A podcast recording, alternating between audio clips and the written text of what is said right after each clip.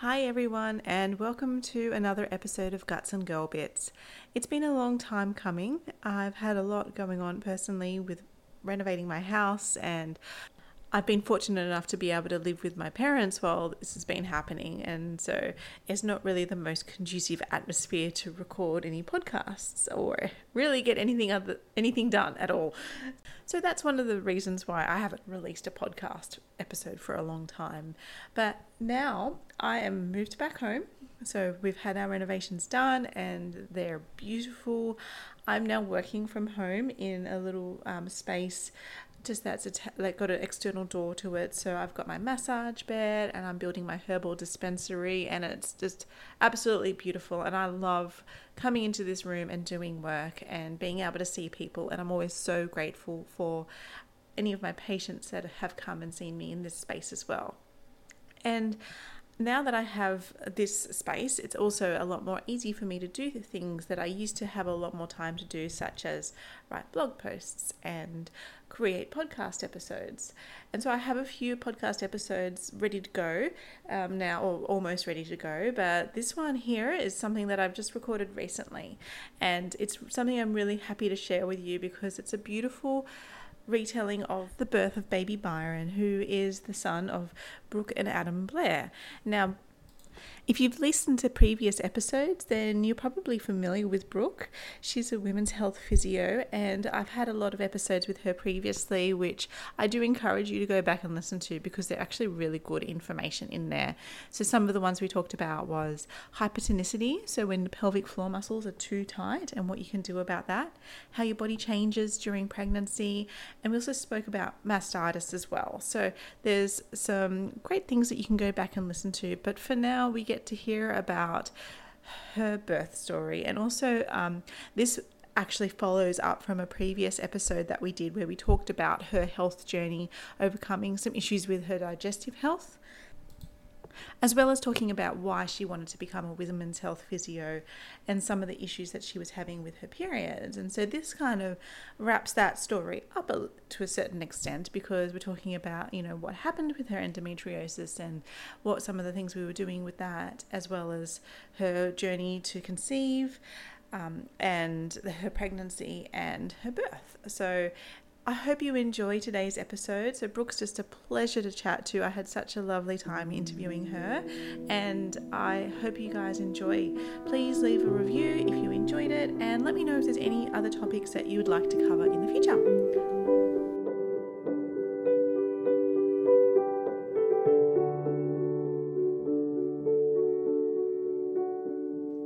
Hi everyone, you're listening to Guts and Girl Bits. I'm Alison Mitchell, a practicing naturopath I hope to share with you all sorts of information about women's health and digestive health to educate and empower you to make informed choices about your own health. Please remember that all information is general and does not replace consulting with a healthcare practitioner. So I'm joined again with Brooke Blair. So she's a women's physio extraordinaire, and she's been on the podcast a few times previously discussing her health journey. And so we've got a bit of an update about where we're up to now. So we're currently in February 2020 and Brooke has in her lap at the moment her beautiful baby boy. Yes. This is my little 10 week old baby Byron and he is just divine. Currently sleeping peacefully. Yes, hopefully it stays that way. We'll see how we go. It's all good. I've had so many episodes in the past where Lara's been chirping away, so I think it's just like a staple to my podcast episodes now. Well, the last podcast, I think we had the dogs and the birds in the background, so yeah. maybe we'll have Byron in this one. Yeah. and I think the last time we were on the podcast together, we were talking about how you were going with digestion and like a bit about your period journey. Mm-hmm. And so I, I guess uh, I'd like to start off there and say like, how how did everything go since then, and how did you go with trying to conceive? Yep. Um, so I think it would have been before our wedding, maybe. I can't remember if it was before or after our wedding that we caught up last. But I think it was after. After, okay. So two days after our wedding, we went into COVID lockdown. Yes. So we had spoken about me coming off the pill after the wedding, but then we thought with lockdown, probably not the best time to do that because we didn't know what we would be doing with work and where we'd be at. We'd just bought a house. Um, so we waited until the August of 2020, which is when I then came off the pill. Um, and so I'd started working with you on with all of our herbs, and we'd already worked on getting my gut health right, which was going so so well. Um, because I'd been having my SIBO, which was causing me to feel short of breath and heart palpitations. As soon as I did the SIBO diet, cut out red wine, reduced my cheese and my sugar, I was perfect, which was good. That's great. Um, so I came off the pill, and my first period came, I think, nine weeks later, which was like I never had a period. It was so easy. I had no pain whatsoever. I was going, oh my God, have I just been on the pill for no reason this whole time? Oh. Um, and then I got my next period maybe six weeks later, just before Christmas, and it was horrendous. It was Mm. probably the worst period I've ever had. I had so much pain, I couldn't go to work the first day of it. Um, I had shooting rectal pains. I couldn't sit down because of it. I was constipated. It was horrendous. Um, so, yeah, that was fun. And then at that point, so that had been what, maybe three, so that was August, September, October, November. That was four months after coming off the pill. Um, so we then went to my GP because I thought I can't have another period that is that horrendous. Maybe I need to get my endo looked at again by the specialist. So we'd then gone in the January to see my doctor to look at getting a referral to the endo specialist to see maybe I need to have another laparoscopy to get my endo cut out again before we could then fall pregnant, maybe. Um, unbeknownst to us, I was pregnant at that time, but then a few weeks later miscarried then. Um, and so this whole time I'd been tracking my cycles like we'd spoken about. So I'd been measuring my basal body temperature every morning. Um, and so I think I knew straight away that first time that I was pregnant because that day that my period should have come, it was still up high. And I'd Yeah. messaged you and I was like, oh my gosh, what is going on here? Yeah. we just had an appointment as well, I think. Um, and then I took a pregnancy test like two or three days later.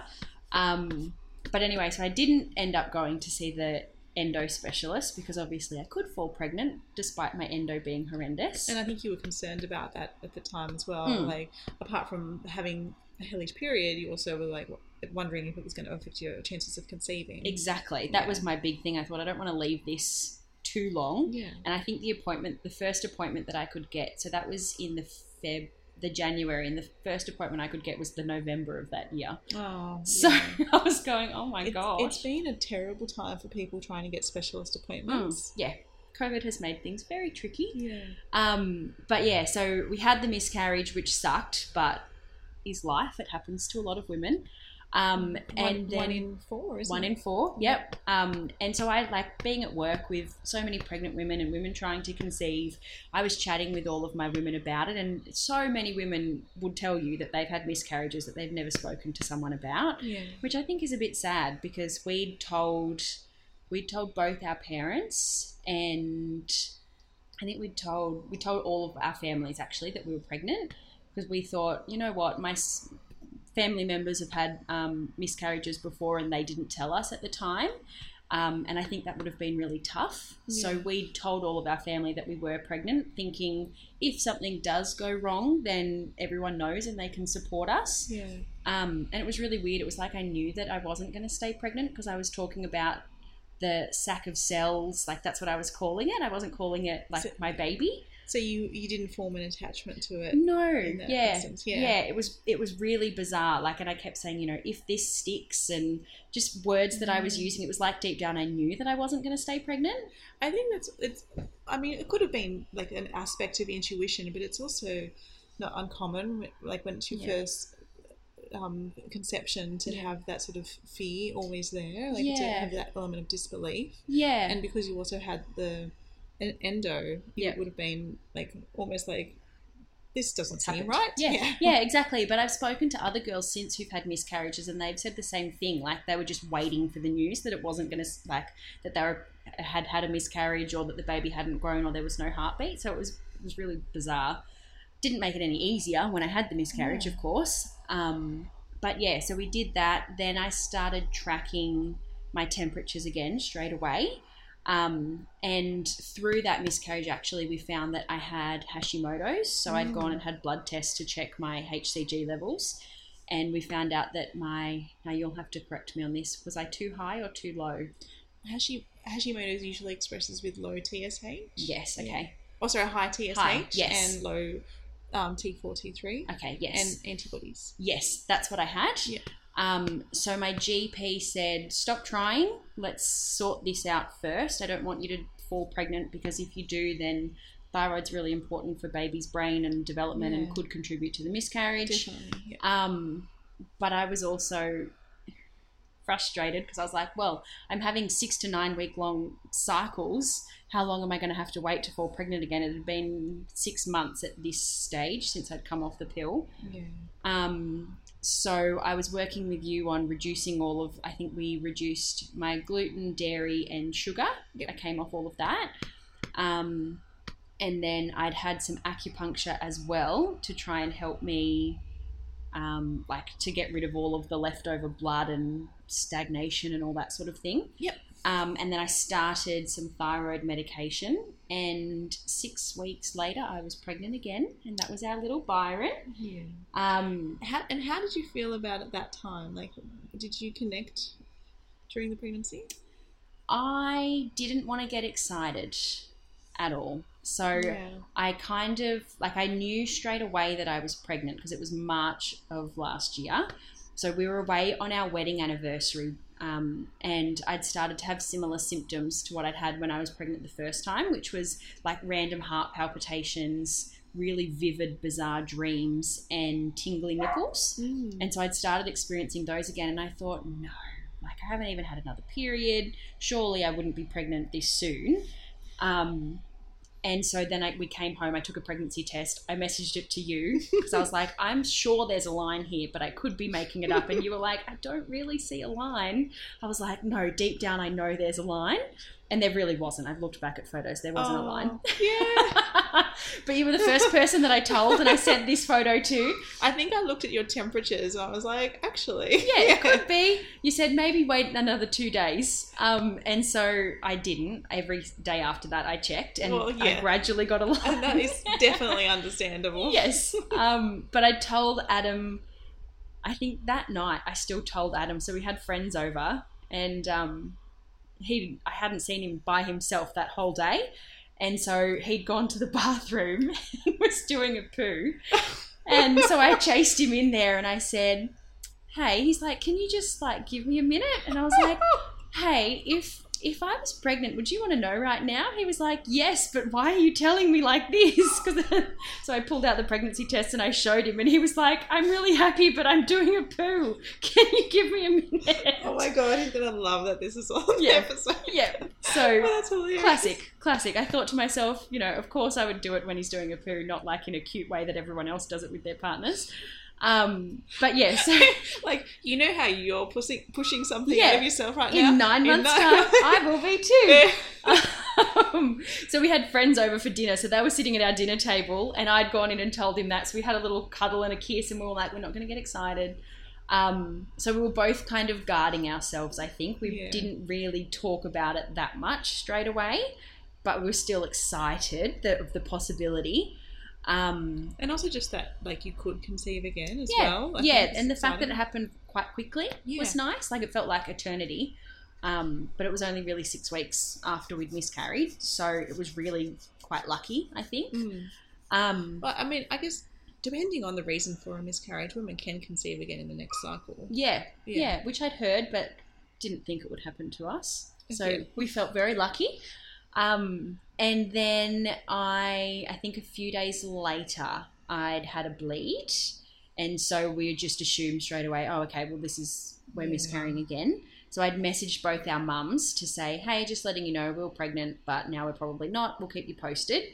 Um, so that was how they found out this time that I was pregnant, which was not all that nice. Yeah. Um, and I'd actually had an appointment with an obstetrician that day because I was going to talk about maybe going on um, Progesterone? uh, not, uh, not progesterone. We thought that I wasn't ovulating frequently, the Oh, GP. Um, Um, Clomid. yes, Yeah. yes. So that was what the appointment was about to look at. Maybe I need to help me to ovulate a little bit more frequently to fall pregnant. Um, and so I went in there and I was like, okay, well, I took a positive pregnancy test last week, but I've started to bleed and I had a miscarriage, and this is exactly what happened last time. Can you tell me what's going on?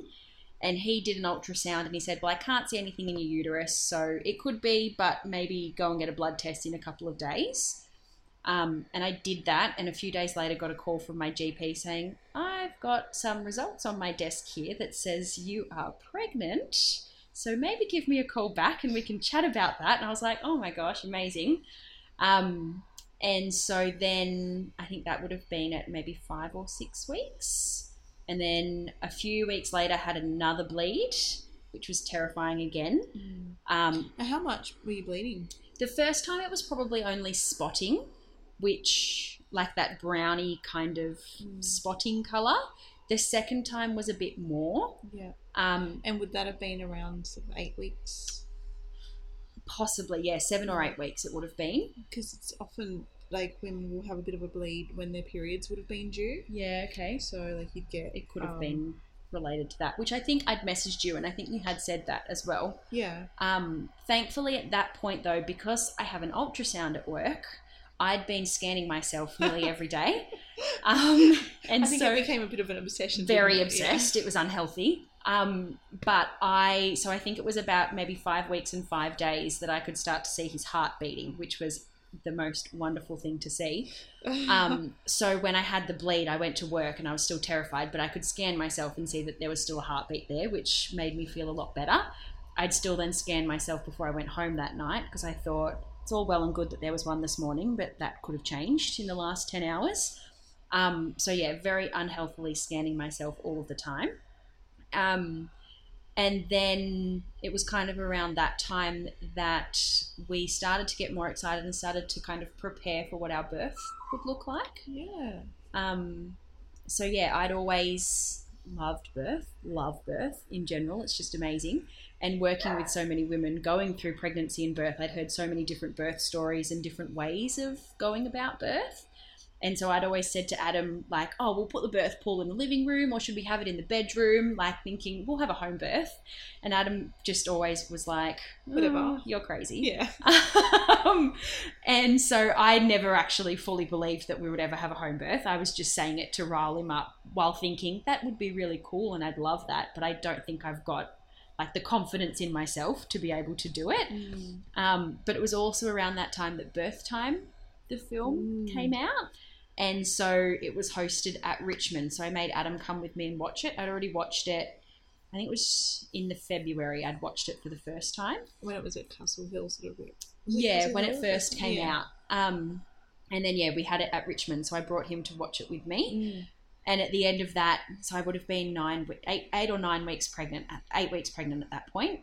Um, and so Adam watched it and he was like, oh, "That was really cool. I can understand why you want a home birth because if anyone hasn't seen it, it's all about midwifery-led care and empowering women to birth the way that they feel most comfortable. And there's lots of home births featured on it. Yeah. Um, It is amazing. I'll put a link in the show notes Mm. any- anyone does want to have a look because you can stream it online now. Exactly. It's amazing. I love it. Um, and so, yeah, I brought him to watch that, and he said, Oh, maybe we'll consider home birth as an option. Um, so, I think that week was when I started calling around for home birth midwives. And because we were due, my due date was the 10th of December. So, It's a bit awkward with Christmas. close to Christmas. Yeah. Which you were not happy about that. No, I was not. I'd always said to Adam, I don't want to be pregnant in summer. so we didn't plan that very well, but that's okay. couldn't couldn't really work around that. I guess you, okay. if, like it's not like you had the liberty of like going well like let's just wait uh, like a little while Yeah. like you wanted to get pregnant Yeah. now like, I well, I wanted to be pregnant three months prior. yeah so- yesterday yeah yeah Um, so yeah, so I'd started calling around midwives, and everyone was either fully booked because I'd waited until I was nine weeks, or and they book out basically as soon as you pay on a pregnancy test, people book them. Yeah. Um, or they weren't the midwives weren't working over Christmas because they'd worked the previous Christmas, being that it was COVID and no one was going away anywhere or doing anything. Um, but thankfully got onto my midwife, whose name was Cara, and she was lovely. so we had a chat with her and we booked her straight away because we just found her amazing and really supportive. Um, and that was kind of where we started our little home birth That's amazing. journey, which was exciting. So, when you'd um, done all your work as a women's physio, Mhm. had you like ever envisaged having birth like differently, like had, like in terms of what you knew about potential complications of birth? Yeah, so I'd, I'd had lots of women who'd had birth trauma. Um, and so I think I'd taken on a lot of that trauma in terms of thinking, oh, well, you know, maybe I shouldn't have a vaginal birth because what happens if I have a postpartum hemorrhage? Or what happens if, um, you know, like my cervix doesn't dilate and then I end up needing an emergency cesarean? Knowing all about pelvic floor, what happens if I have a third degree tear? We just covered that at work. We are talking a lot about third degree tear and rehabilitation and Mm. everything like that. Um, and so that kind of scared me a little bit. And I remember when I'd first done my women's health training and learning all about tearing and all of the complications that can happen with a vaginal birth, I remember saying, "Well, that's it. I'm definitely having a planned cesarean because I definitely do not want you know tear my pelvic floor." Um, but I was lucky enough when I was a student in my final year of uni um, to be on the maternity ward. So I actually got to watch three cesareans and two vaginal births. And watching the, I specifically asked to watch the cesareans because I thought, well, that's how I'm giving birth to save my pelvic floor. Um, so I watched these three cesareans, and I, I enjoyed watching the babies be born, but it didn't, I don't know, it didn't excite me. I kind of was like, oh, okay, there's the baby, like that's really lovely. Had a bit of a cry. Um, also, I didn't like the staff that were on it the day, so that probably didn't make it nice either. They were just a bit rude and kind of like it was a production line. They were like, "Righto, next person," while someone was already on the table being stitched up. Um, but Yeah, then, that wouldn't have been pleasant. yeah, it wasn't. It wasn't the like lovey-dovey experience that I thought it would be. And so then the next day, I watched two vaginal births, and I was with this woman. It was her first birth, so I was with her for the last little bit of her labour before she started pushing, and I was with her as she was pushing. Um, and as the baby was born, like they let me like touch the baby's head. She was amazing. Um, and so the baby was born, and I just burst into tears crying. Her family was in the room. We were all hugging and crying together, and she let me hold her baby. And I remember leaving that and calling my mum crying, saying, I just watched the most amazing thing. Like, it was so incredible. And even though she'd torn, like, and I'd watched the tear happen, but it was just the most incredible thing to watch. Yeah. And so I think after that point, I was like, okay, no, I'm not having a planned cesarean unless medically necessary. Um, I really want to try and have a vaginal birth. And then I'd had so many birth dreams after that point, and I'd always given birth either um, at the beach, been in the water and pushing a baby out, or I'd been on the sand and pushed a baby out, or I'd been in a hotel looking at the beach. And once I'd given birth, um, we used to live in a rental property, and one of my dreams I'd given birth beside the bed. And I got back into bed after giving birth to this baby girl, and Adam said to me, God, you did so well, Dal. I said, I did, didn't I? And then we went to sleep, and I was like, that would just be ideal. Um, so I think deep down, I'd always Yeah. pictured having a home birth, Yeah.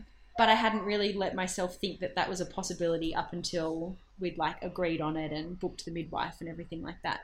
I think anyone's decision in having a home birth is going to be very dependent on how their partner feels about it as well. yeah. So, like the, the fact that you were able to have Adam be so supportive towards it was amazing. Yeah. Yeah. He um I was super surprised because he'd always said to me, Oh, maybe for the first we'll like let's just do it in hospital. Let's, you know, make sure we've got all the safety around us that just in case, knowing like with my endo and everything, I think he thought that could have maybe caused complications with the birth. Um and so we'd always said, okay, for the first we'll have it in hospital, and then if everything goes well for the second, we'll talk about home birth. Um, and so like I'd booked in my booking in appointment at the hospital and everything. We are just going to go with the local public hospital. Um, but I wasn't excited. Yeah. Like I didn't look forward to having that appointment. And so I couldn't get excited about the birth. It just didn't feel right. And so I kept pushing Adam and that's why he came and watched birth time with me. And then after that I just kept pushing it. I was like, Can I contact a home birth midwife? Will you let me? Like, come on, let's just look into it. And so as soon as we booked her and he said, Yep, let's do it, that sounds great um, I was excited for birth again. So I think we both knew, and he was excited for birth too. Yeah. So I think we both knew it was the right choice when we did that. And how did your mum and like Adam's mum feel about it? They were nervous. Um, so we weren't going to tell them that that's what we had planned on doing because I'd mentioned that as like, same as what I'd mentioned to Adam, like just as like a throwaway comment as a bit of a laugh. Um, and they'd both gone, oh, well, you wouldn't, you wouldn't do that. And I was like, oh, okay. And so when we booked it, I kind of thought, oh, I don't really want them to be concerned. Mm. So maybe we won't say anything. But then um, the day that we'd booked in my our midwife, I'd gone up on a trip with my mum and I said, Oh, you know, we've contacted a private midwife, just thinking, I'll just say we're just having a private midwife, but let her think we're birthing in hospital. She said, Oh, okay, is that to organise a home birth? And I said, Yep. She was like, Okay, fair enough. And she was kind of fine. I said, You know, are you okay with that? Like, that's what we're going to do. And she said, you know you you know this space you understand it i trust you and i trust that you you know know what you're doing by making this decision so that's fine. As long as it's safe and you're going to be safe and looked after that's okay. Um, and so i kind of went oh okay cool. Like she's okay with it. I knew my dad would be freaked out so we didn't really talk about it all that much with him. Um, and then a few weeks later we had a discussion with adam's parents and they kind of it was when covid had just kicked off again um, and they said, "Oh, like you know, it's a bit, it's a bit scary that you're doing that because we've obviously never experienced that before. Mm. But maybe at the moment with COVID and it being in hospitals, maybe that is a good idea." Um, It probably worked in your favour in, in that situation. yeah. yeah, So then they kind of came around and they were, yeah, supportive of it. They still kept saying, you know, we're nervous, um, but they were supportive, which Yeah. is good.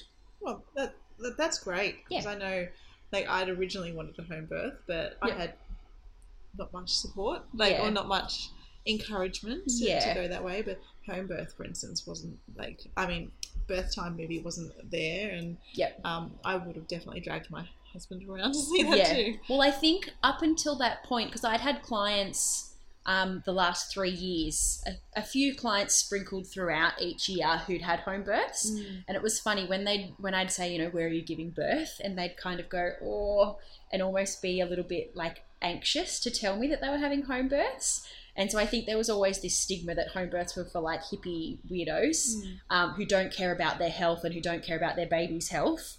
Um, and it maybe wasn't until birth time came out that people went, oh, actually, like that's really cool, and it's not this hippie woo woo thing.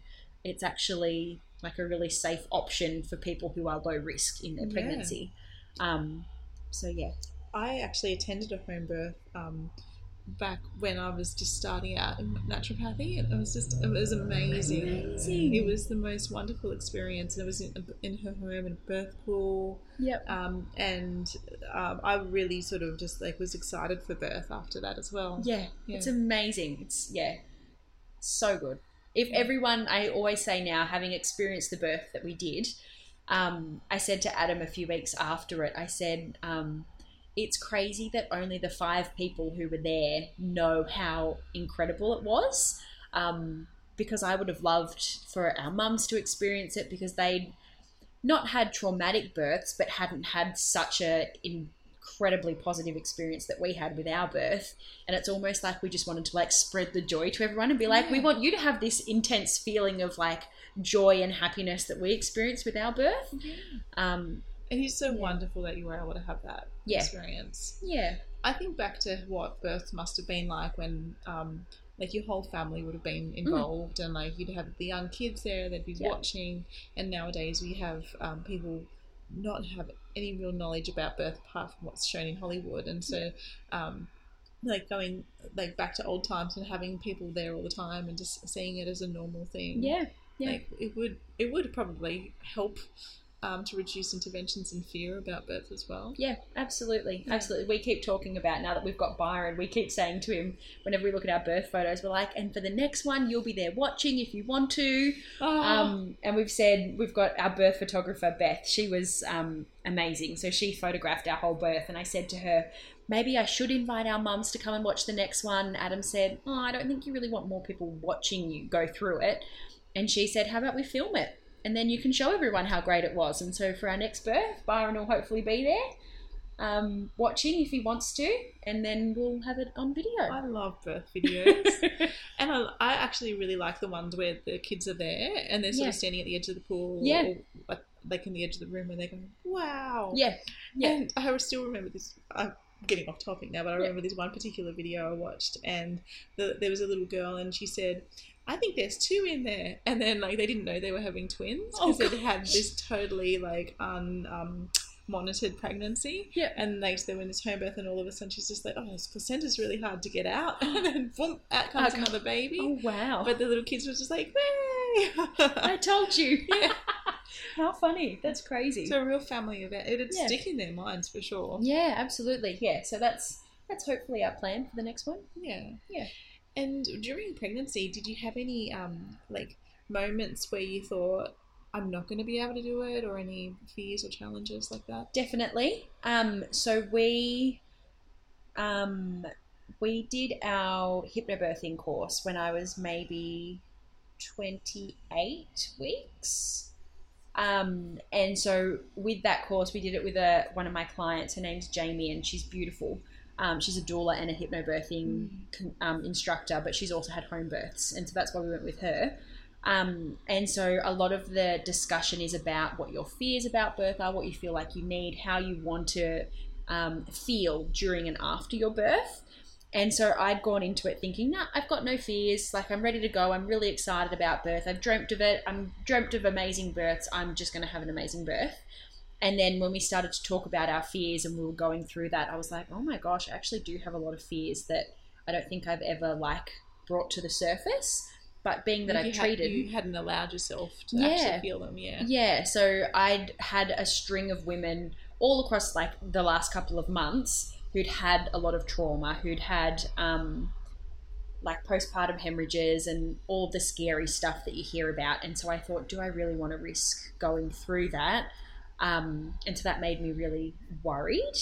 I also had in the back of my mind for my mum. So I, when I'm um, chatting with all of my girls during pregnancy, we talk about what their mums and what their grandmothers' births were like, just to give us an idea of maybe it could go down a similar path, maybe not. Um, so I knew that for my mum, for all three of us kids, for my eldest brother, she went into labour naturally, but she wasn't dilating, so they had to induce her, and then she got induced for my other brother and for myself. And my grandma had cesareans, so no one had really had like a unmedicated birth, Mm. being that they'd always had that kind of intervention. And so I thought, oh my gosh, what if I, what if my cervix won't dilate without medical assistance, and I'm going to be at home labouring for hours and hours and end up in hospital anyway? um, maybe I need to be giving birth in hospital, kind of thing. Um, so I went through a big phase of being fearful of that and thinking, you know, have we made the right decision here? Because maybe I'm not going to be able to have this unmedicated, uninterventioned birth. Um, but it was really good that I could have my midwife, who I knew, who would come over every, you know, month at this point, maybe every three weeks. Um, similar frequency to how often you'd see a midwife or a, an obstetrician in hospital setting. She'd come over and we'd spend an hour just chatting about how everything was going, how the baby was going, how I was feeling. And this particular day, we spoke about what my fears were. Um, and so she was really supportive. She said, Brooke, if your cervix isn't dilating, yeah, we will go to hospital. But being that we're at home, you've got all of the oxytocin flowing. You're not going to be fearful because you're in your own environment. You're going to have your, you know, all of your special things around you that make you feel comfortable. All of those things are really conducive to your cervix dilating and labor progressing. So that should be okay. Um, and then we spoke about some of my other fears, which were things like postpartum hemorrhage, um, which was one of Adam's big fears as well. And so all of the medication that she has um, to kind of stop me from bleeding if that was to be a risk. Yeah, because they're kitted out. Yeah, yeah, they've got all the things that they need. And she said, and also, I'm going to be with you the whole time. So if I think that you are at risk of hemorrhaging, we're not staying at home. We're going to hospital. Like that's we're going to make that call straight away.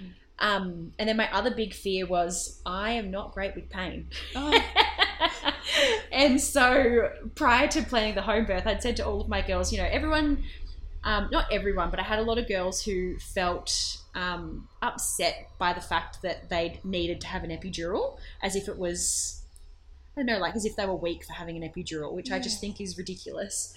And I'd said to them, like, they kind of went, well, what are you going to do? I was like, oh, you better believe I'm having the epidural. I'm terrible with pain. Yeah. Um, so I'd always thought to myself, of course I'm going to have the epidural. Like, Was that even an option? No. no, No. So that was my fear with my home birth. I was like, oh my gosh, I've completely gotten rid of this whole option of something that I thought net, that I was going to need. But that Um, probably almost would have helped in a way because you would have gone, well, it's not available to me, so I'm going to Yeah. have to find another way to deal with it. Exactly. So I think I think that's kind of how my mind then worked. But I said to my midwife, you know, what if what if I'm not coping and we do need to go to hospital because I need that epidural? She said, Brooke, if you need like if you need the epidural and you need to give birth in hospital, it's not because you can't cope, it's because you need to give birth in the hospital with that medical intervention. It's not because you can't handle it, it's not because you're weak, it's nothing like that. It's because that's where your baby needs to be born. Mm. And so that made me feel really good that she was like, like, we're going to cover off all of these things. I'm going to support you as much as possible. When you feel like you can't do it, I'm going to tell you that you can. Um, so yeah, we kind of spoke about that, and then I felt really prepared and felt like, no, I'm doing it. I'm having this baby vaginally. Um, but then the whole week leading into having him, all I could visualize was a cesarean. So that was a bit Mm. intense, thinking, oh my gosh, like he could be coming any day now, and all I can picture is that big blue curtain up and me giving birth that way. So you did Um, it like you, you'd created this block to all your previous good visualizations. Yep. Yep. So I had no positive birth dreams probably in the two months leading into having him. Um, but thankfully, I was, you know, as we'll soon chat about, I was able to give birth the way that I'd hoped, Yes. which was nice. And I definitely want to get into that. But Yeah. um, did you have any um, other complications during pregnancy at all? Like, Um, so I, I know we spoke about the bleeds that I had early on. I had another big bleed at maybe 10 weeks, so that was terrifying. Um, I was at work one night and I just felt this big gush of blood come out of me. Um, and so I went down, to, I was with a client, I quickly raced down to the bathroom and just adrenaline kicked in. I just put a pad in and went, I'll deal with that later. I've got someone upstairs that I need to Oh, yeah. see. Um, so I finished treating her and like deep down was absolutely devastated. So I got my ultrasound and I checked on him and he was still moving. Um, but I rang you, Adam. you would have been just like, come on, finish, finish, finish. yeah, Like, yeah, yeah. I was just like, just please get out. Yeah. um, and so I quickly got the ultrasound out and I checked on him and I could see that he was moving and everything looked fine, but still was fearing the worst. Um, and so I rang Adam and was bawling my eyes out. He came racing over. He was just next door, thankfully. And so we just watched him on the ultrasound, thinking like, is this the last time we're going to see him moving? Um, thankfully, it wasn't. So I rang my midwife and she said, let's just go and get a scan tomorrow and we'll check in on him. But if he was still moving on the ultrasound, I'm sure he's fine. Um, so yeah, we had a scan the next day and thankfully he was fine. So they think I just had a um, subchorionic hematoma, possibly. Yeah. And then I had no other bleeds throughout that time, thankfully, and no other issues. Everything else was smooth sailing from Oh, there, well thankfully. done. Yeah. And you didn't get much morning sickness, did you? No, I was um I was hoping for it because I thought It's- if I feel sick, that's a good sign. Um, but I think maybe from seven until ten weeks, I felt a bit nauseous and was a bit gaggy, but I never vomited um, because of it. Um, so yeah, it was just feeling a bit off, and then after that, felt fine. Okay. Yeah. Cool. And so, you, apart from the midwife, you didn't really have to go, like, you didn't go through an obstetrician or you didn't go into the hospital or anything like that. You No. just, the midwife just came to you. Yeah, yeah. So yeah, yeah. no, we never went to hospital at any point, which was good. We just had that one extra scan at ten weeks when I'd had the bleed.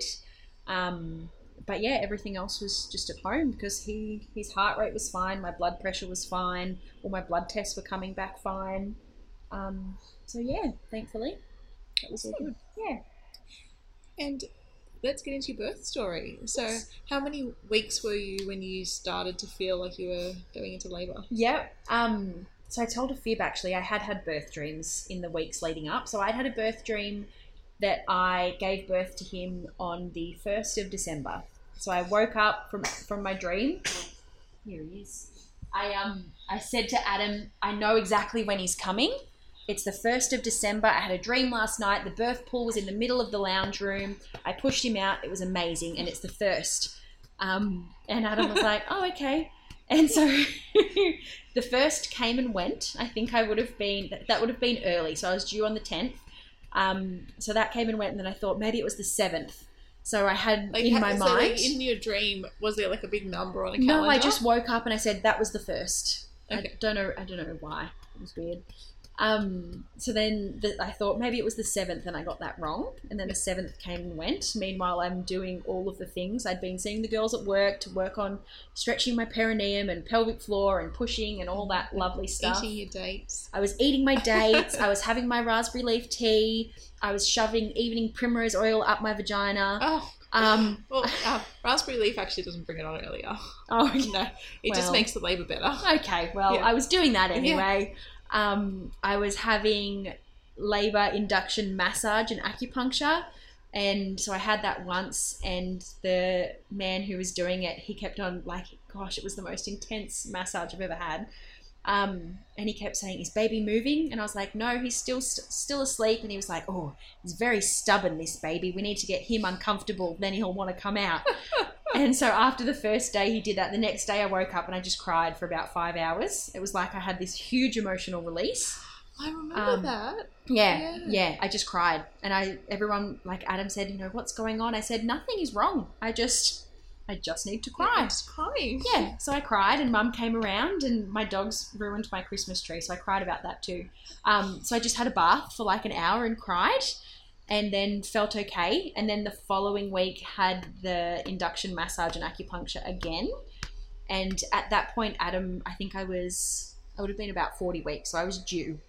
And Adam said to me, "I'm sick of going to work and not getting a message from you. I just want to be at home with you, waiting for the like for this baby to come." Mm. So he decided to finish up work on the Monday, which would have been the 14th, I think. So then on the 15th, it was a beautiful sunny day. So we were like, let's go to the beach. All I've wanted to do this whole pregnancy is swim at the beach while pregnant, and I couldn't because of lockdown.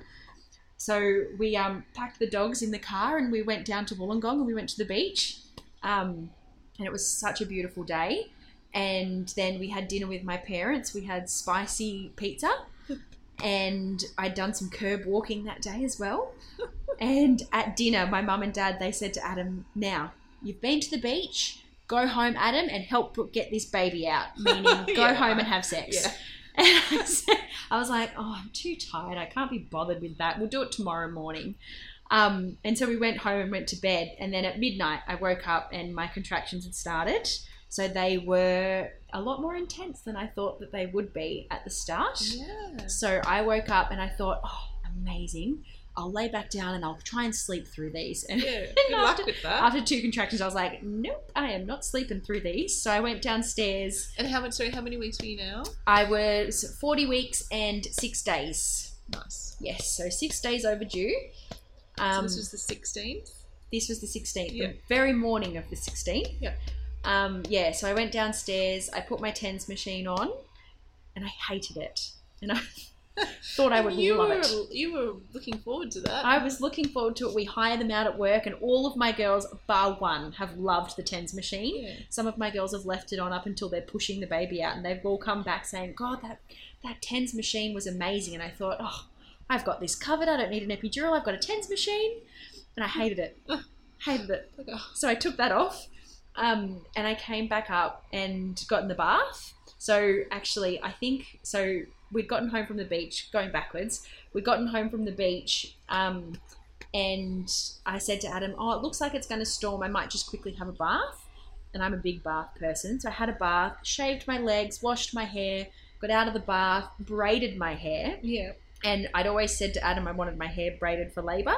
And so as I was doing it, he came in and he was like, "Are we having a baby tonight?" I was like, "No, I just feel like braiding my hair so it's out of the way." So had you told him you were having some contractions? So I hadn't started contractions yet. This Oh, was like okay. before we got to dinner with my parents. Oh, gotcha. yeah. Um. So I think my body knew that things were going to happen, but I was completely oblivious to the I feel fact. like you know this dream of having birth on a beach. yeah, Like was definitely some sort Yeah. of truth to it. Yeah, exactly. Well, everyone said to me, they're like, "You're brave with all of your birth dreams on the beach. Who's to say you're not going to go into labour?" Yeah. And my birth photographer, she said, "I'm down for a beach birth. You just call me, I'll be there."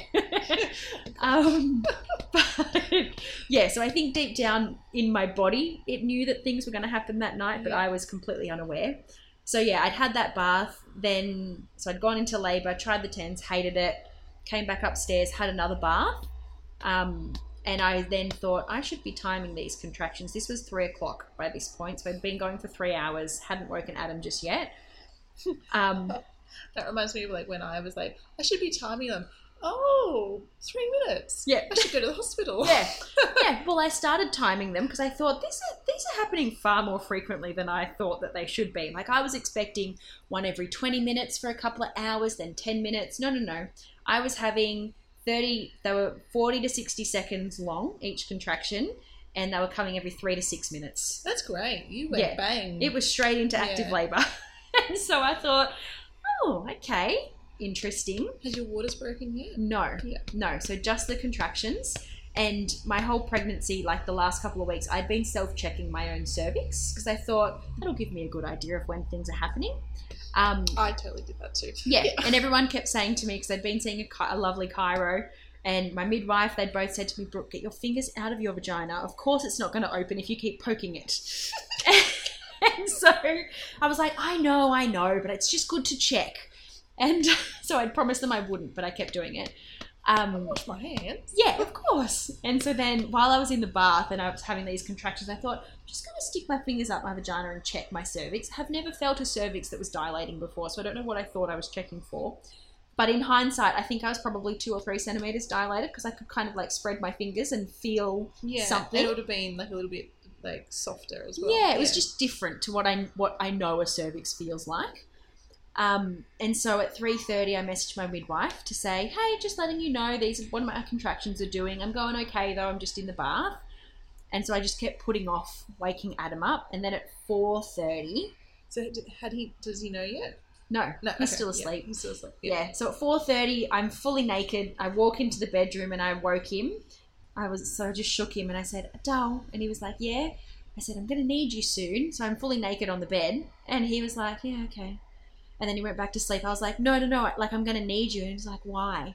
I said, "I'm in labor." He was like, "Oh, okay," and went back to sleep. So I woke him again. I said, "No, no, no! Like really?" So he got up, went to the toilet, went back to bed. So then I had to wait. yeah, this is the guy who struggles to sleep, but had no problems at this point sleeping. Yeah. Um, and so I said, told him again, and he was like, "Oh, okay." It's like it clicked all of a sudden. Yeah, like half asleep probably when you were telling him. Yeah, yeah. So he's woken up, made himself a coffee, and was straight downstairs to set up the birth pool. God love him. So he set everything up downstairs without me telling him to do anything. Um, and so I'm just upstairs labouring away. Meanwhile, our dogs were at home, and we weren't planning on our dogs being here when I had the baby because we thought anytime I make a loud noise, we've got the two dogs, and our youngest one, he jumps up on me when I make noise, as if like, what's going on? Um, and I thought I would be quite a loud labourer, which I was. Um, but they were both really calm. So we have a girl dog, Hazel, and she just slept the whole time, wasn't phased in the slightest. Um, and our boy dog, Simba, he'd been following me around for a few hours and just watching me every time I'd have a contraction. So Adam said to me, you know, should we call your mum and get her to come and pick up the dogs, or what do you want to do? And I said, no, the dogs are fine. We'll just leave them. So we kept the dogs for the whole labour, which was Oh, amazing. Wow. Yeah. Um, so yeah, I was up and down the stairs labouring away, and Simba, our boy dog, he would just follow behind me. You know, two always two steps behind me, quiet as anything, never made a fuss. Must have known. I think they both knew. Yeah. Um, and so when I'd have a contraction, he'd just lay down by my side, and then I'd get up and move again, and he'd just follow me again. So So when you say you're up and down the stairs, like, like were you going up and down like to help with the contractions, or like no, I was just like I'd kind of move around the house just to see where I felt more comfortable. yeah, right. And eventually, I ended up just staying downstairs because that's where the birth pool was. That's where all of like my affirmations and everything kind of that I'd visualized that I wanted around me were. Um, so I'd kind of go and sit on the toilet and have some contractions on the toilet, and then I'd lay on the lounge. Um, and wherever I was, we've got all these photos of him just being like right by my side, like with his head on the lounge looking at me, and it was very sweet. yeah. Um, and so I then found because I didn't have my tens machine because I hated it, I then thought, well, I'll get in the shower. So I've had at this point I've had two baths. So before we went to mum and dad's for dinner, I had another one that morning. Then I got in the shower, And I thought I'd had a five minute long shower when Adam came and said, Okay, Dale, you should probably get out. We need to save hot water to fill up the birth pool. Oh. Um, and I was like, I haven't even been in here that long. What is he talking about? So I got out and I labored on the lounge again, and it was it sucked. So I got back in the shower, and he was like, No, really, we're going to run out of hot water. And I said, What is your problem? I've been here for two minutes. He said, Dale, your last shower was over an hour long, and now you've been in here for thirty minutes again. Over an hour. Yeah. So That's time distortion in Yeah. birth, isn't it? I had no idea how long I'd been there. Um, which people say that to you, like you've got no concept of time, but Mm. until you're in it, you have no idea that it's true. yeah, like I think my active pushing was like an hour, but I felt like it was ten minutes. Yeah, it's crazy, Yeah. crazy. Um, so then I was in the shower for the second time. Adam got me out of it. Oh, Baba, it's okay. Um, and then we turned the shower off, and Adam started to fill the birth pool for me. And he was like, "Oh, good, we've run out of hot water." So we had, yeah. And I just looked at him like, well, you deal with it, mate. It's not my problem right now. I've got other things to work on. So So he's here goes the kettle and the saucepans. well- yeah. Adam said to me later, not at the time, he said, My first thought was, Oh my God, I'm going to have to build a fire in the backyard so that I can boil some water. I was like, Oh my God, thank God you didn't say that to me. I would have, like, murdered you having that thought. And he said, So then I came upstairs and I realized, Oh, we've got a stove, so I can boil water that way. Like, uh, he was Yeah. going to go all caveman on us. yeah. Oh, Bobby. Um, and so he then contacted our birth photographer and our midwife again. Um, so So, think oh, because they weren't here. Yet. they weren't here just yet. yeah, right. Um, so I think that was maybe at like eight thirty. He contacted them, and he said to my birth photographer, "By the way, she's just down the road." He said, "By the way, do you mind bringing your kettle? We've run out of hot water." So she arrives with the kettle. Um, and she, God love her, she was helping him go up and down the stairs to fill the birth pool with all of our boiling water.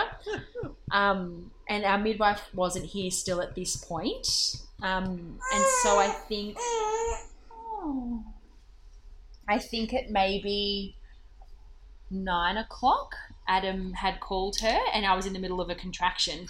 And so she heard me moaning in the background, and she said to him, That's all I need to know. I'm on my way right now. And so she came because I was vocalizing quite a bit. Yep. Um, and she comes from Laura, so we knew it was going to take her about an hour. Oh, yeah. Um, so then she maybe arrived, I think she arrived just after 10.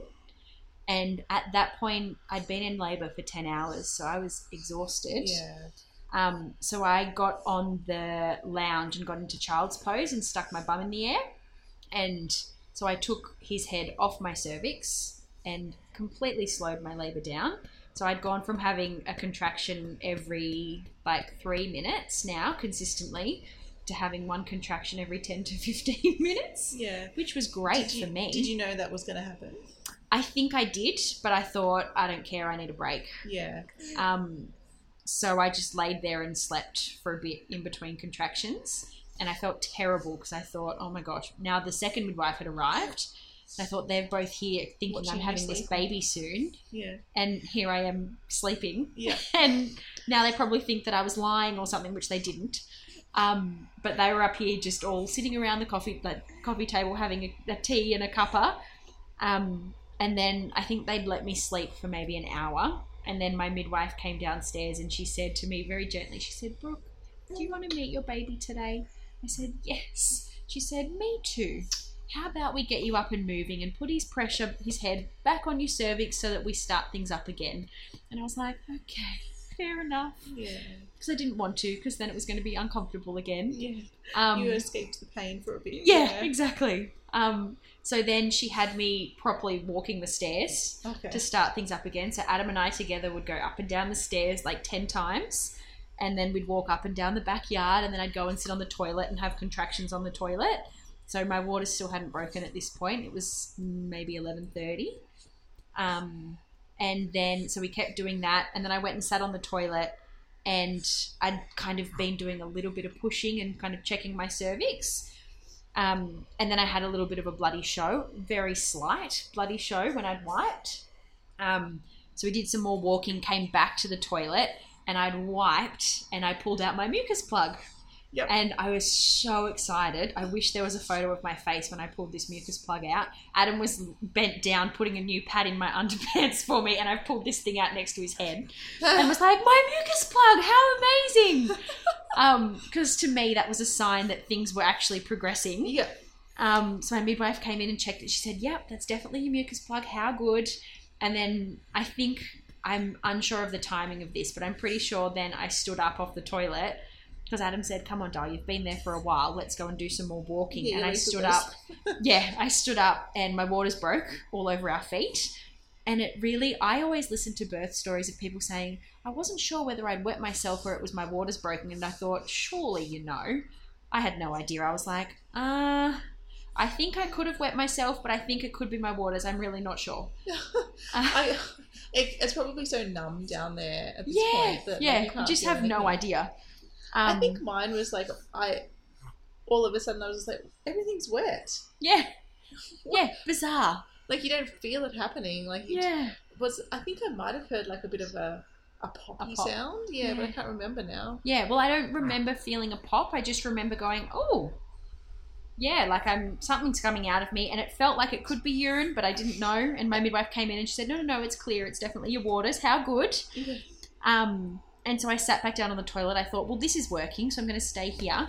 So I sat down on the toilet and had a few more contractions there. I guess that's why they use birthing stools. Yeah, Yeah. exactly, exactly. Um, but also, I think because we were at home and I was walking outside, I thought, I think I was subconsciously holding on my pelvic floor because I was like, I don't want to wee myself outside and have possibly my neighbors see that happen. Um, So being on the toilet, I could just constantly wee and Yeah. relax. yeah. So that's, I think, when things started to progress a lot more. Yeah, and that go, really goes to show that sort of um, element of fear and tension Yeah. and um, self consciousness Yeah. can hold back a, a birth. Yeah, and I mean, our neighbours weren't even home, so I don't know why I was thinking that. But I was, yeah, I just kept saying to Adam, no, I don't want to wee myself in front of people. Mm. Um, so I was having more contractions on the toilet, and then Adam came in. I don't know how long I'd been there, but Adam came into the bathroom and he said, Dal, do you want to come and get in the pool? Because I hadn't even considered the pool at this point. I He's thought, like, I worked really hard. yeah, yeah, I filled this pool up for you.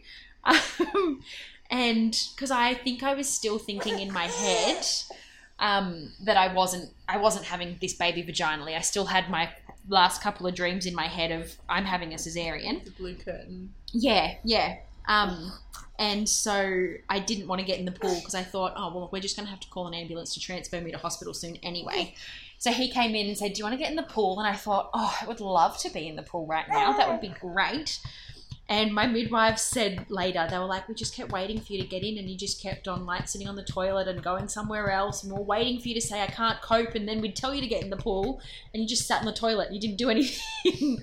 so I got in the pool finally, um, and that was a huge relief from all of the pressure Yeah. that I was feeling. Because I can't really remember. Like Adam says to me later, I never said that I had pain, but he kept saying that I kept telling him I was experiencing a lot of pressure in my bum and in my tummy. Um, so also on the toilet, I'd been involuntary, or maybe voluntary pushing, but I didn't want to tell anyone because I didn't want to get in trouble, which I wouldn't have. But in my mind, I was like, no, I shouldn't be doing this yet. I don't think my cervix is out of the way enough, so they'll tell me to stop if they know that I'm pushing. Like you were doing it consciously. I think so. Okay. Um, either way, whether it was conscious or not, I was pushing. We had you experienced the um, bearing down like yet when you like when you're actually pushing like where you can't control it. I think so. Like I think I think that's what was happening. Like I think it was spontaneous pushing, but I don't. I think I also knew that I was pushing with it, maybe. Yeah. Okay. Um, but I kept thinking, no, my cervix isn't fully dilated yet. I shouldn't be doing that. Um, so yeah, so I got in the pool, and then I'd started doing some pushes, but then I'd also started self-checking my cervix again. Classic. Um, and I kept saying to my I guess it's a bit like you in the ultrasound. yeah, exactly. Like, I knew that I shouldn't do it, but I kept doing it. Yeah, exactly. but I kept checking my cervix, and I was saying to my midwife, "My cervix isn't even fully dilated yet. I shouldn't be pushing. It's in the way." She was like, "That's okay, Brooke. Everything that you're doing sounds great. Keep going." Um, so then I got on all fours, and I was kind of in like a W sit, so like my knees in and my feet out Yes, to open up. to yeah, open the yeah. pelvic outlet. Um, and I was having lots of contractions quite frequently, and I was pushing with each of them, vocalizing a lot, like that really low, I noise. guess that moo sound Yeah. that you think that you can replicate, but I don't think I could ever replicate until I'm in labor again. Oh, I think I I did the cow noise, and Yeah. I remember looking at a. I had a little bit of a birth video, and I was like, I don't even. I'm like I'm scared to look at the video because of the noise. Yeah, it's just like it's otherworldly. um, and so Adam was in front of me, like, and I was squeezing his hands every contraction, and I was pushing and bearing down. Meanwhile, our dogs are still there. So Hazel still was upstairs, but Simba was downstairs, just watching. He'd just sit by my side, like not in the pool, obviously, but right next to the pool, and just watch the whole thing silently. Um, and then I said to Adam, I was like, he's just not coming down. My cervix is still there. And my midwife had the mirror. And I think that you could start to see that everything was stretching and his head was coming. I wasn't crowning yet. But I still was thinking that I wasn't having this baby. I don't know why. Um, and Adam said, Dal, I can see his head. He's definitely coming down. And I was like, no way. And then my midwife said, Brooke, check check again. Stick your fingers up your vagina. Check again. Can you feel his head? And I was like, oh my gosh, it's his head that I've been feeling this whole time, not my cervix. Oh, and she said, Does he have any hair? And I said, Nah, no hair. And there's photos, and he definitely has hair. Um, oh, well, it would have been so slippery. you yeah, have- I had no idea. Um, and then so I kept pushing, um, and I said to Adam again, he just won't get out. And Adam said, No, Dal, he's coming. I can see. He's got your eyes. And I was like, Shut up, Adam. So he was just like having a joke with me at this point, and my midwife was like, "You are going to be murdered if you keep trying to joke with her right now." Um, like, what a time to pick. yeah, exactly. And so I'd been pushing, and I could, so I'd started to crown, and I could feel his head come out maybe one or two centimeters, and then my contractions would stop, so then he'd sink back away inside, and then it'd happen again, and he'd come out a bit further and sink back in. And in my rational brain, I knew that was a good thing, but in my irrational brain, I was like, just get out of me. Like, I Yeah. just need to push Get more. Out, get out and stay out. Yeah, so that it can come out. And I thought like it had been happening for a while. And I was thinking, surely there's not much head left that has to come out. Like, surely it's happening soon. And my midwife kept saying, You're doing so beautifully, Brooke. He's stretching you perfectly. This is great. So she was so encouraging. Um, and I've got my hand there the whole time, feeling how much of his head was coming out and trying to like guard my perineum and move my perineum out of the way to try and avoid tearing. Um, Are you still in your WC? Yes. Yeah. And so because it just kept on happening like that, my midwife said, "How about we try maybe getting into a lunge? Put one of your legs forward and let's just try a different position." So I put my left leg forward and was in a really deep lunge. And then my next contraction, I think that's when his head came out. Um, and I was expecting his head to sit there for a bit and like my contractions to stop and then have more contractions and push the rest of him out. But his head came out, then this arm flung out of me, then his whole body just slithered out all at once. Um, it was surreal. It was crazy. Um, and so then I just reached down and I just like I because I had my hand there that whole time. I grabbed him and I grabbed him around the neck and I put my other hand under his bum and just like lifted his whole body out of the pool to show Adam because Adam couldn't see what was happening at this point because I was bent over. Um, and the midwives were all like going, "Yay! Like how amazing!" And Adam was like, "What's happening? What's happening?" um, and there's photos. They're so beautiful. There's photos of where I've just started to lift Byron up out of the pool, and you can see Adam's face, and he's just like so happy and so excited. Oh. Um, and then there's another photo of my face when I've got him out of the pool, and I've just got like this huge grin on my face, like, "Oh my gosh, we've just done this." Yeah. Um, Get out of here, blue curtains. yeah, yeah, no blue curtains here, no ambulance here.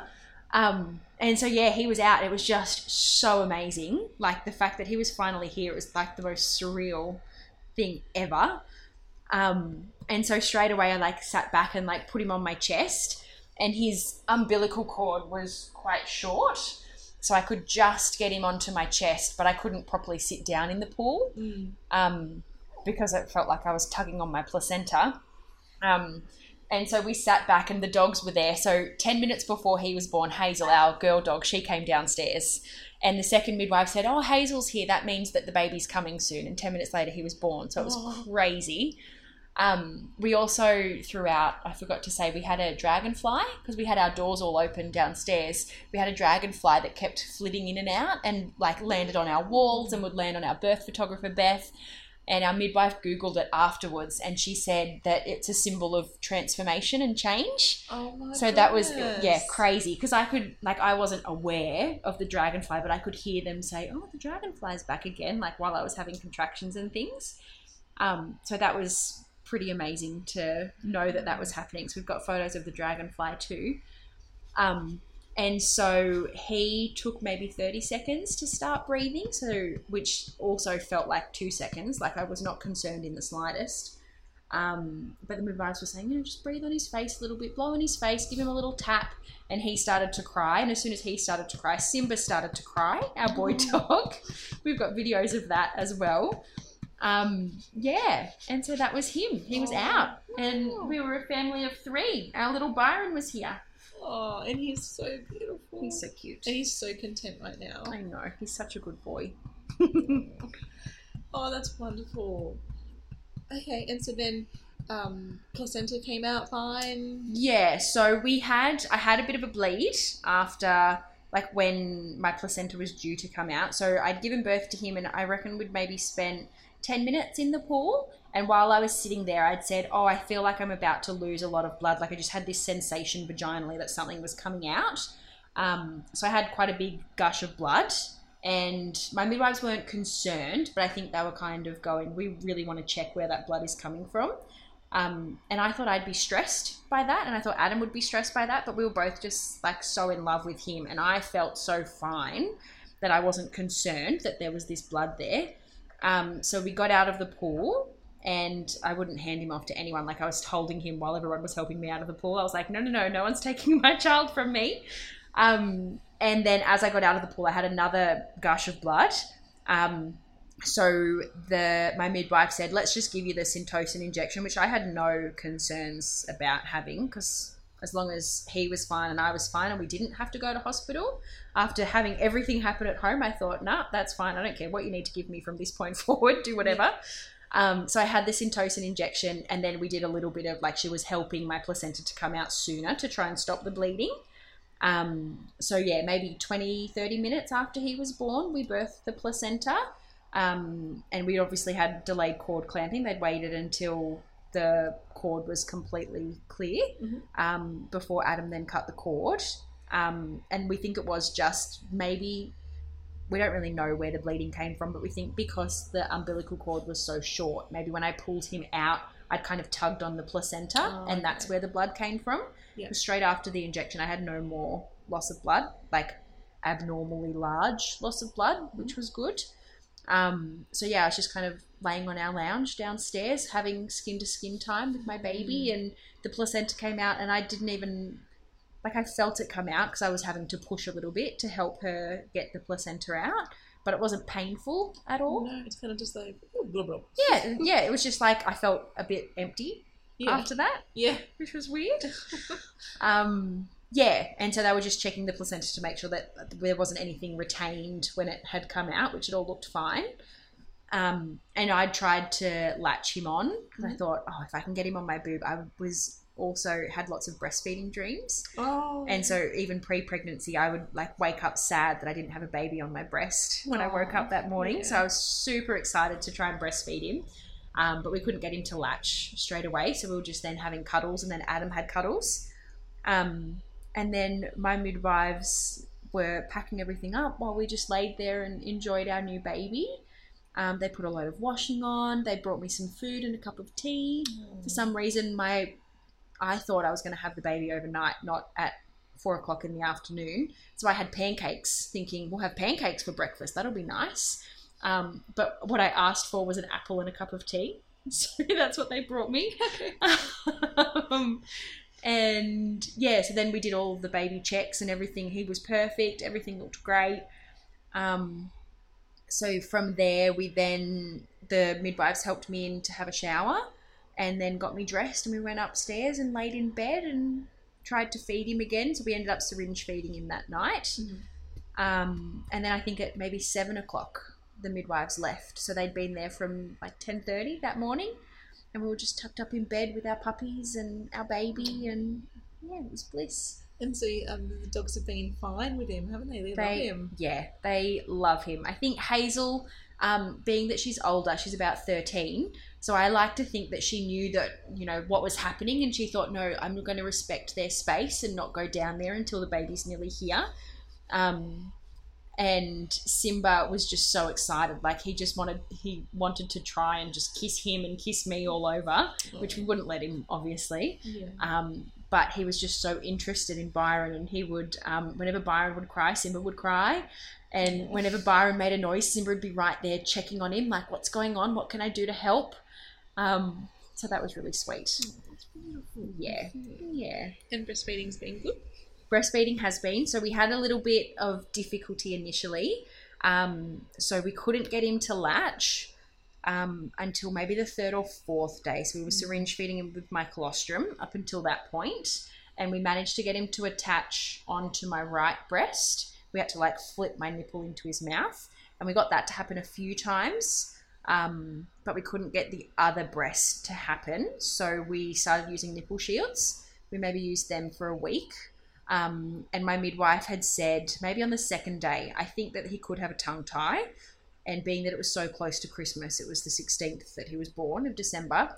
Um, so we called straight away to book him with a lactation consultant, and we got in with her, I think, just after Christmas, maybe on the 27th. So we were using nipple shields maybe for seven to 10 days. Yep. Um, we saw her, and she cut his tongue tie. He had quite a decent tongue tie. Um, used nipple shields that day and the next day, and then after that, we were off nipple shields, and he was latching beautifully, and everything's been great since. I had a bit of oversupply.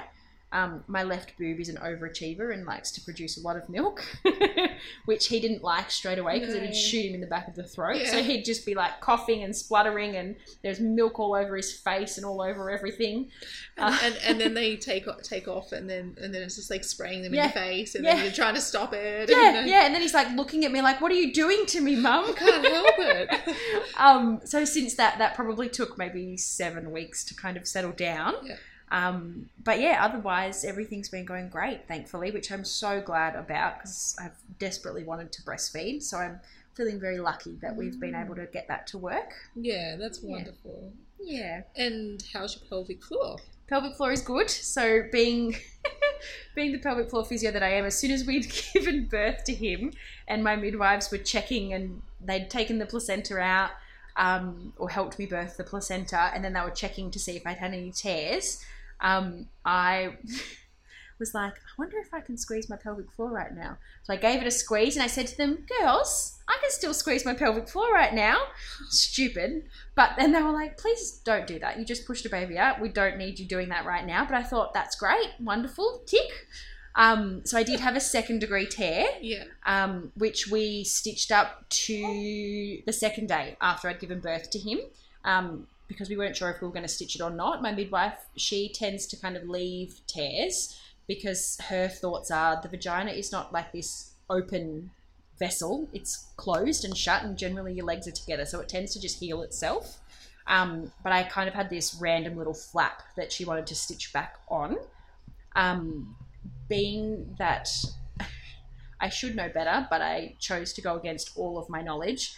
A few days after that, maybe the day after she'd stitched me, we went for a walk up to a cafe locally, and I had him in a carrier on my chest. I was like, let's show off this baby of ours.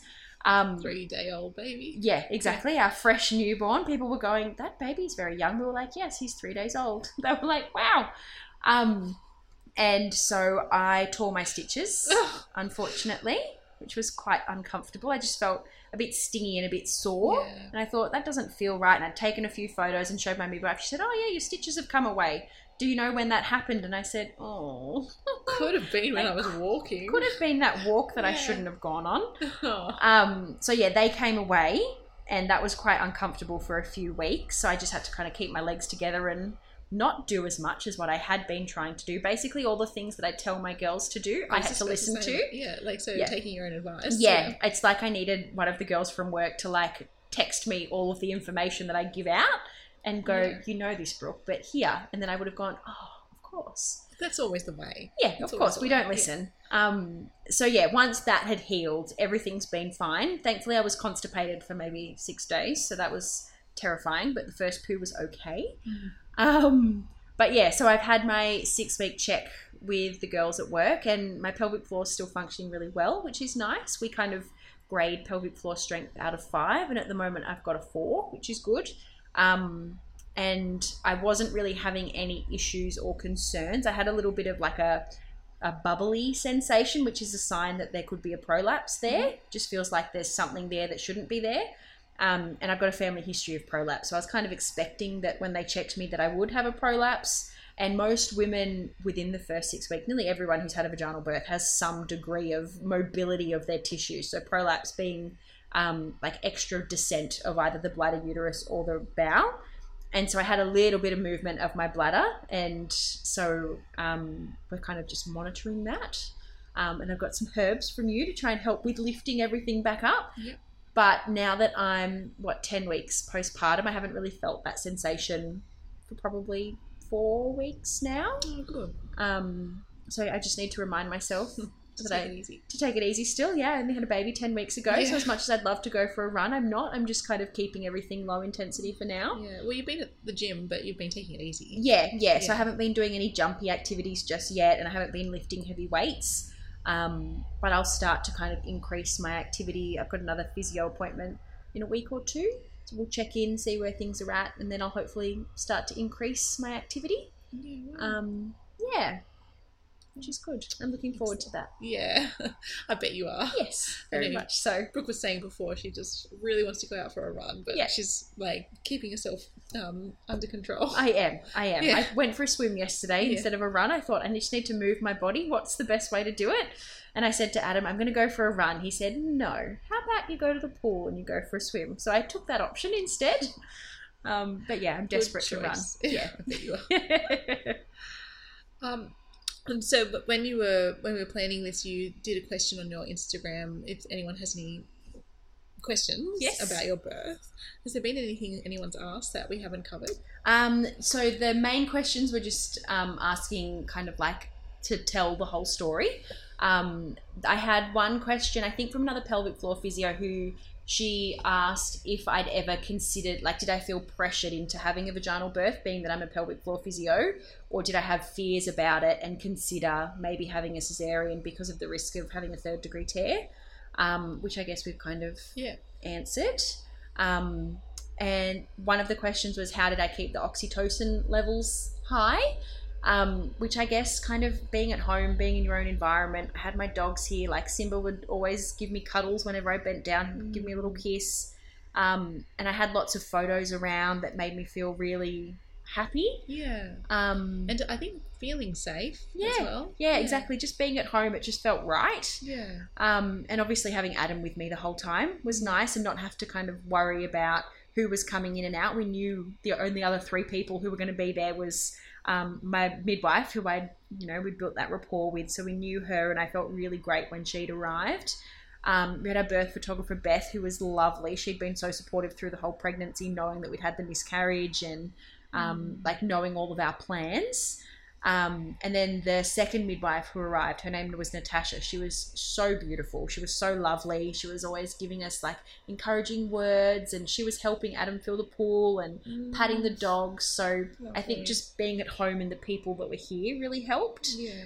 Um, yeah, I think that was probably the biggest thing that kind of kept me stress free and feeling all the love. Yeah, like that's a that's a quite amount of support to Yeah. have. Like like your partner and three other women there, and Yeah. of course your dogs. Whereas in a hospital setting, often they leave you alone in the room, Yeah, and that can be really scary and Yeah. lonely. yeah, exactly. And So especially in COVID times as well, Yes. when like up until recently you haven't been able to have a doula or a birth support. Yeah, I think it was um, the day that we were talking about it after I'd had him. So that day, the 16th, um, they just bought back in that you could only have the one support person. So up until that day, you could have two support people in hospital. So we were going, you know, if we do have to transfer for whatever reason, I've got Adam and at least I've got my midwife being able to come in with me Yeah. um, just in case, because we'd obviously planned for if that was, you know, to be the need to birth in hospital.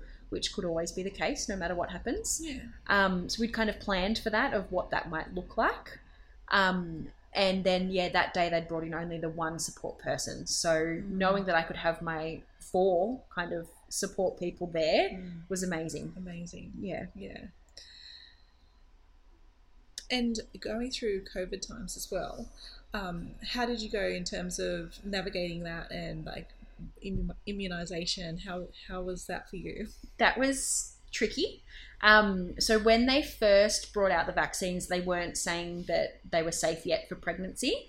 Um, and so Adam was more than happy to get his vaccine. He was very comfortable with that.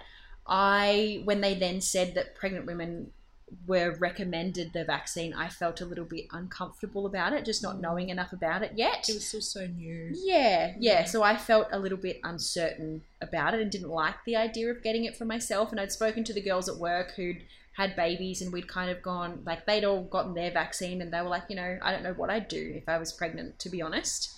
Um, so being that that was the case, I kind of, we waited the first couple of weeks. Um, but then it was getting quite bad and I was terrified of catching COVID. Yeah. Um, we'd had an instance where Adam was a close contact at work. He'd treated someone who had COVID. And so we had an isolation, we had the 14 day isolation. And during that time, I had made myself sick with worry about what would happen. I think I was 25 weeks. Um, and was so stressed and concerned about what would happen if I'd caught it. And I'd read all of these stories online about pregnant women having to deliver via emergency cesarean and all sorts of horrible things that made me terrified. Um, and so that's when I then got in contact with you, actually. And I said, Help me. What should I do? Tell me. I think you said to me, What's your concern with getting the vaccine? And so I explained, you know, I just don't know enough about it. What happens if something happens, you know, a year or two years or five years or 10 years down the track to my baby? Um, so we had a really good chat about that, and you explained the process of vaccines and how they work. Um, and we kind of spoke about why we both thought that then having that chat it was safe for me to have and probably encouraged for me to have being that I was still at work and in contact with so many people and that Adam as well was in contact with so many people that risk of catching it was just that bit higher than if I could work from home um, and I spoke to my GP about it as well and she was quite um, encouraging of getting it so then we kind of booked it in after that. I took a lot of herbs. I think we did what vitamin C and D and a bunch of other things. Yeah, kind a few, a few pregnancy friendly things that help to reduce potential side effects and Yeah. like improve the um, the way that the immune system responds. Yeah, yeah. So I started taking those, and then I we booked in, and I still felt nervous having my first vaccine, um, but I had absolutely no symptoms whatsoever, no side effects, nothing. Um, and then by the time that I was, it was almost like when I was driving home from it, I'd had my 15 minute wait, and I was like, no, I feel fine, I feel normal, everything's okay. It was almost like this weight off my shoulders that I'd done it. I was like, okay, I've made my choice, I've done it, it's fine. Um, so then we had the second one, and I wasn't nervous for that one, other than the possible side effects, because Adam had had horrendous side effects after With his, His second one. with his second one. He was really quite unwell. Mm, Um, I had mine, and I was fine again. So brilliant. yeah, that was good. Um, but yeah, it was a stressful time. Like Yeah. I spoke to a lot of clients who were also pregnant at the time, and we were all kind of working out what we wanted to do and what we felt comfortable with. And there was lots of my clients who'd already had it, and they felt very strongly in their decision that they'd had it. There was lots of clients who felt really strongly against it. Yeah. Um, so yeah, it was kind of one of those. People would ask me what I felt, and I was like, I don't know what I feel yet. I have no idea. yeah. Um, so yeah, it was really stressful making that decision. But then once I'd kind of made it, and once I'd had the vaccine and went from there, it felt I felt much more protected being at work. Um, because up until that point, I thought maybe the best option for me is just to work from home and do telehealth consults only. Um, but yeah, then I felt more comfortable being at work after I'd had it. Mm, So and yeah. that that is hard in your line of work as well. Like you do want to have that physical nature to it. Yeah, so- yeah. I would have been um, working from home because that would have that was September, I think. So it would have been like three months of working from home and not seeing people in the clinic, which I didn't. I didn't like the idea of that. I wanted to be there. Yeah, and like you're so busy in your clinic, so Yes. Yeah. like that would have made a big impact. Yeah, and I think also because a lot because of COVID, a lot of our clients who were birthing in hospitals, they weren't having those face to face sessions with their health providers. So maybe seeing us as physios was the one person, like the one health professional that they were getting that face to face contact with. Yeah. And so I thought if I then moved to telehealth, of course they could see the other girls at work, but it just felt like I wanted to support women face to face and in person as much as possible when they weren't getting that elsewhere. Yeah. That I think, and I think that's definitely an important part Yeah. of the treatment, isn't it? Yeah, exactly. Um, is there anything else you wanted to talk about, or any other words of advice, like looking back, that you wanted to impart? Um, I don't know. I just think birth is amazing. Yes. um, however you birth. I know that like there's all of these things about um, some people portraying one type of birth as better than another type of birth, and I just think that women, as women who can birth, are amazing, and however you can birth is incredible. Um, obviously, I feel super lucky that I got the birth that I'd hoped for.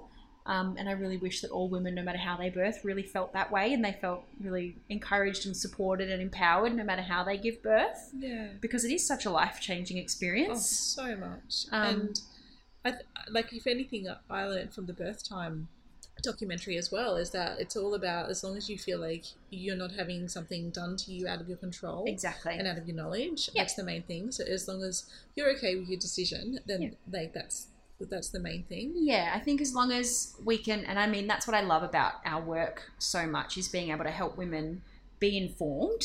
Um, but I think as long as women are informed about their choices and feel supported in the choices that they're making, no matter how they birth, then that's kind of what we, we ask for. I think birth trauma comes from being uninformed and not knowing and feeling forced into making decisions. Yeah. Um, as opposed to knowing that you're making the decision that's right for you at that time. Yeah, and you were obviously in a position where you had a lot of knowledge about birth and pregnancy, and I think that's a really powerful position to be in as Yeah. well. Yeah. Um, I see a lot of women who have had birth and then um, when they're pregnant with their second, they, they think, I wish I knew what I knew now for my Yeah. first one. Yeah. And so being educated and um, empowered about birth is just such an important thing. Yeah, yeah. At times, I think it having more knowledge was scary. Um, and my midwife kept saying to me, "We need to switch off the physio side of you that has all of this knowledge, and you just need to be a birthing woman." um, which I think we were able to. I was able to do during the labour and during the birth, and definitely in the postpartum, because I did not think of any of the important things that I tell my girls. I was definitely in the newborn bubble. Yeah. Um, but yeah, having that knowledge and being able to make that decision and having a supportive partner who was able to go, you know what, this is how you feel most comfortable giving birth. This is, you know, really Mm. important to you. Let's look into it and make sure it's safe. And Um, he, he sounds like he was amazing. Yeah. Oh, he was so good. Yeah. He, um, I said to him when we'd set up where the birth pool was going to be, we'd bought a lounge for downstairs to be beside the pool. I said, just in case you pass out, you know, because I'm expecting that you'll faint at one point during this whole process, um, which he didn't. He was amazing. Um, Like faint, like as in, oh, yeah, it's a bit yeah, traumatic. yeah. He's he's not good with pain or blood for himself. Oh. And so I thought that watching me in pain might be intense for him. But he was amazing. Every time, like, we'd um, be walking up and down the backyard and I'd be squeezing hold of him so tight. And he'd just, like, give me little kisses or little cuddles or just be there. Um, he'd offer me my water. Like, every, Yeah. after every contraction, he'd make sure I had a drink of water so that I was staying hydrated. Um, yeah, he was he was so amazing throughout the whole thing, and even since having Byron, he's been incredible. That's which is wonderful. nice. Yeah. It makes such a big difference to have that support in partner. Yeah, yeah, Even now, like yesterday, when I said I just desperately wanted to go for a run, um, and I Mm. because I didn't want to drive to the pool and swim and then drive back, because I thought then I'm away from the baby for a bit longer. And Adam said, "No, go, go and swim. You know that's better for you than running is right now. Take some time, have some time to yourself. We're fine here." Um, so yeah, even just having him to go, no, no, no, I'm I'm cool. I've got the baby. I'm a dad. It's okay. You can leave the house. It's okay. Yeah. That's been a big help too. Yeah, that's wonderful. Yeah. Oh, I'm so glad that you've been able to have this experience. Thank It's, you. it's just amazing. Yeah, he's gone back to sleep again. Gotta love him. Oh, beautiful. He's such a beautiful age. yeah, it's nice. It really is. Um, a lot of people have asked me how it is, and I I was worried about the first couple of months, thinking that I'd miss work and I'd um, you know feel a little bit down for missing work. But he has just been such a dream. I haven't missed. work. I've been still going into work occasionally, but I've loved loved this change so so much. Um, it really is more like more incredible than what I thought it would be. Like I just feel very blessed. It is, it beautiful. Yeah, it's such a beautiful time. I could have ten babies if it was all like this. I know. Just keep them. Just like repeat this stage, and then Yeah. like repeat it, and then not have to deal with them when they're four. Yeah, well, I I would um I've said to Adam because we have agreed we only really want two. I'll see after I have my second if I'm done, but in an ideal world, we prior to having babies, we said no, we'd just have two, one baby and one dog in each hand for each of us. That works. um, but I said to him, if all of my pregnancies, because other than the bleeds, um, the, my pregnancy was amazing. I felt so beautiful during my pregnancy. I loved having my belly. Um, so if all of my pregnancies and my labours and my births were the same, I could do it ten times. So how about I just you know surrogate for women? And Adam was like, oh. I don't know. You kind of your brain doesn't function too well when you're pregnant, so maybe we can't afford to do that ten times over. but yeah, Love. I love it that much. I know. I, I mean, I'm very happy with my two kids, but Yep. um, when I was um, coming here, I was thinking, I really want to have a birth again. Like, Yeah. it's amazing. Yeah. Yeah. it's so nice. It's crazy that it's ten weeks ago already. oh, Yeah, well, you've got a lot more joyous moments to come with it. yeah, yeah. We love him and all of the changes that we keep seeing. Our smiley little boy. Well, I think that's pretty much it, isn't it? So Yeah. thank you. Thank you for sharing your story, and to anyone who's listened this far along, thank you for listening. Thank you for listening. Thank you for having me and chatting with me about my birth and supporting me throughout all of the phases. it's an absolute pleasure. All right, bye everyone. Bye.